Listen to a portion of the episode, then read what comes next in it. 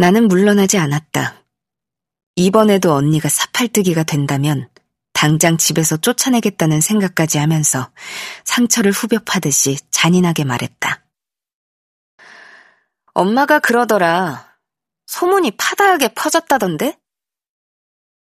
불안하게나마 흔들리던 눈빛이 마치 불이 꺼지듯 사라지고 언니는 한숨을 푹 내쉬었다. 그래. 불미해. 음악 얘기하던 시간은 아름다웠는데 끝이 불미해졌어. 남 얘기하든 말하지 마.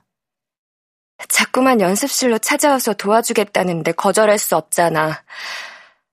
그랬더니 자꾸 선을 넘더라. 거절했어야지. 그게 말처럼 쉽지 않아.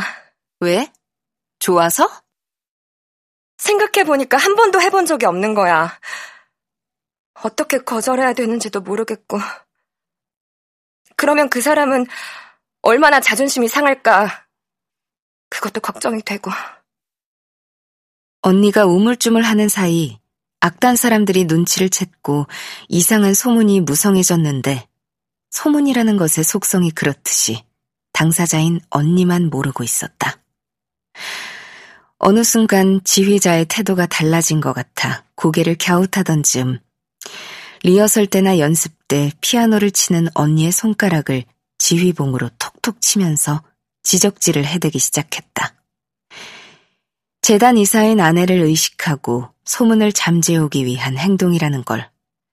그런 일을 겪은 사람이 한두 사람이 아니란 걸 언니만 모르고 있었다. 영문도 모른 채 모욕적인 지적질을 당하던 언니는 악보를 까먹거나 틀리고 급기야는 손가락에 쥐가 나고 마비가 오기 시작했다. 사연은 거기에서 끝이 아니었다. 언니가 해고되자 차라리 맘 편하게 잘 되었다는 듯이 지휘자가 언니 집으로 찾아오기 시작했다.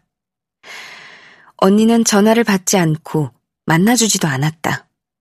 그러던 어느 날 외출하는 언니 앞에 그가 나타났다. 그의 손에서 칼날이 반짝 빛났다.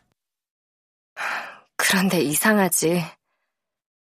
칼이 하나도 무섭지 않더라. 그 사람이 막 나가니까 차라리 마음이 편한 거야. 나도 막 나가면 되니까. 자존심이 상할까봐 걱정하지 않아도 되니까. 그래서 찌르라고 했어. 너 같은 사람이 찌르는 것은 그다지 불명예가 아니다. 불미스럽기는 하지만.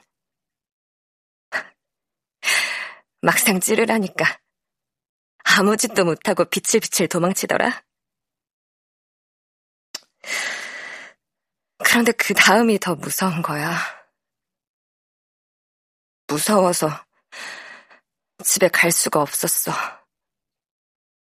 그래서 호텔을 전전하다가 너한테 온 거야.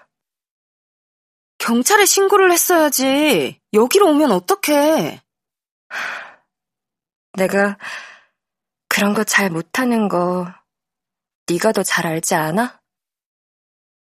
나는 미간을 찌푸리며 언니를 쏘아보았다. 내가 뭘 더 잘 안다는 거야? 내가 첫 콩쿠르에서 상 탔을 때 말이야. 내가 12살 때니까 너는 10살이었다. 그치? 그랬지. 천재 났다고 아주 난리가 아니었지. 그때 기억 안 나?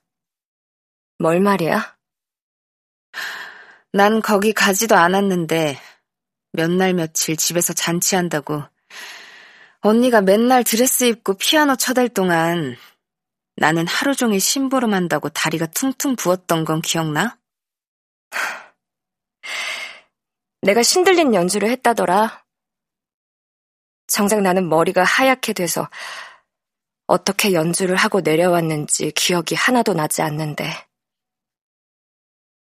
그때 말이야.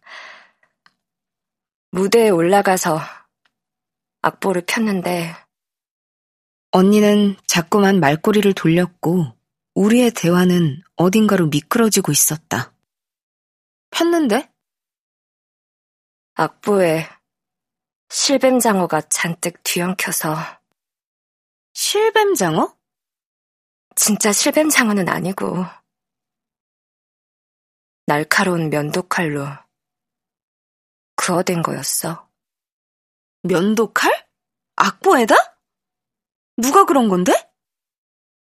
언니가 씩 웃으면서 나를 돌아보는데 눈동자가 돌아가 있었다. 언니를 참아내는 게 점점 힘겨워지고 있었다.